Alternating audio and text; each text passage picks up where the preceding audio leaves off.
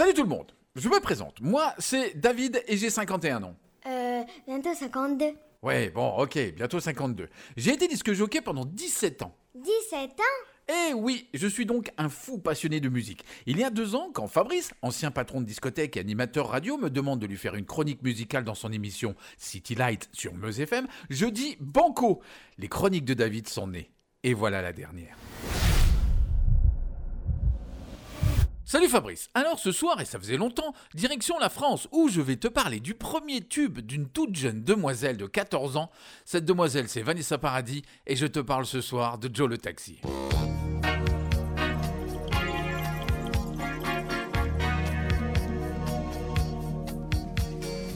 Joe le Taxi sort le 27 avril 1987. La chanson, écrite par Étienne Rodagil, à qui on doit entre autres l'album Cadillac de Johnny Hallyday ou encore Alexandrie Alexandra de Claude François, et Franck Langolf, qui lui a composé Morgane de Toit de Renault ou encore SOS Éthiopie des chanteurs sans frontières.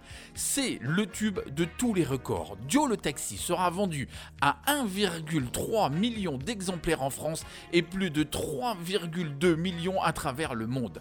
Elle restera 11 semaines en tête du célèbre top 50 et la légende veut que durant cette période, le titre passe 450 fois par semaine à la radio et 30 000 exemplaires seront vendus chaque jour. La chanson a inondé les radios cette année-là. La chanson parle d'un chauffeur de taxi se promenant dans Paris, la Seine et ses ponts qui brillent, sur les airs de Mambo de Xavier Kouga et Dima Sumac. Si la légende cite un taxi new-yorkais, la chanson s'inspire d'une femme, Marie-Josée Leano dos Santos, officiant la nuit à Paris.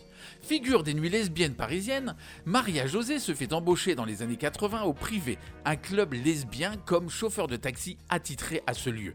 L'endroit est fréquenté par divers artistes ainsi que par Étienne Rodagil, qui s'inspire des discussions avec Marie-Josée pour écrire une grande partie des paroles, alors que certains couplets sont inspirés d'une autre femme chauffeur de taxi le jour. Après la France, le disque sort à la fin du printemps 1987 en Belgique, en Suisse, au Canada et en Israël, où il atteindra la première place des ventes.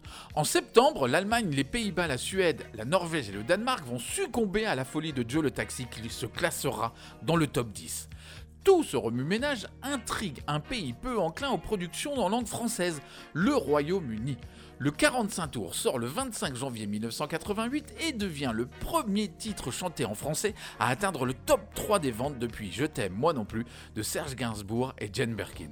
Vanessa Paradis participera même deux fois à la célèbre émission de variété Top of the Pops, ce qui lancera sa carrière internationale. Mais ça, c'est une autre histoire. Allez, salut Fabrice et à la semaine prochaine.